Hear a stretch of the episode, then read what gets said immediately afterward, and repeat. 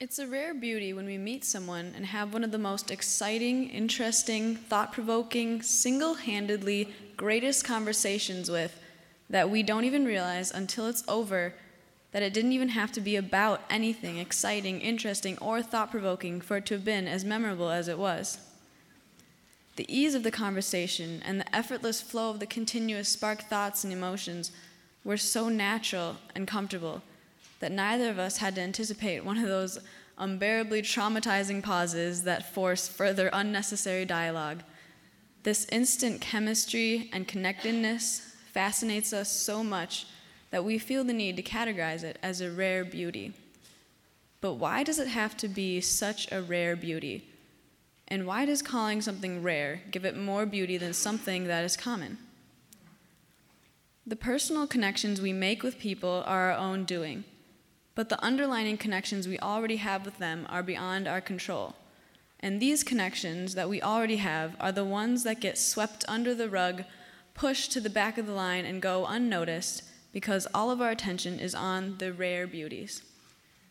But the common beauties are the interconnected webs that flourish their way through us all. We are more together than we know, and this intertwining web, even for how huge it is, becomes invisible because when a picture is hanging on a wall, sitting in the same spot as it always does, you're going to forget about it until it eventually becomes just a part of the wall. That's when this beautiful, intricate web that keeps us together becomes just a part of the landscape.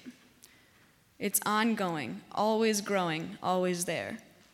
Every expanding, silky strand representing one linkage we have with someone else, whether it's through a shared interest, experience, expression, religion, talent, idea, or through genetics, relationships, and our heritage.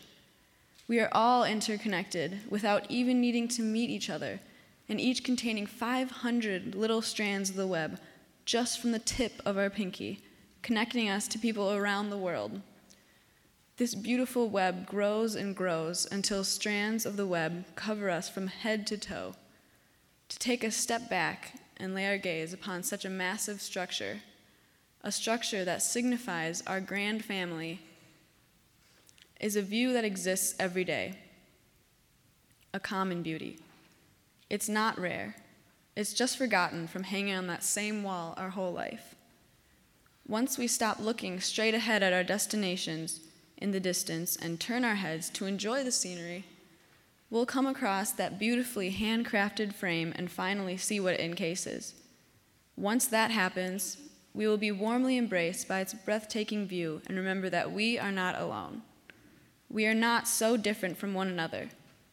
We are all interconnected as we are each carefully woven through and placed in our specific location on this ancient web.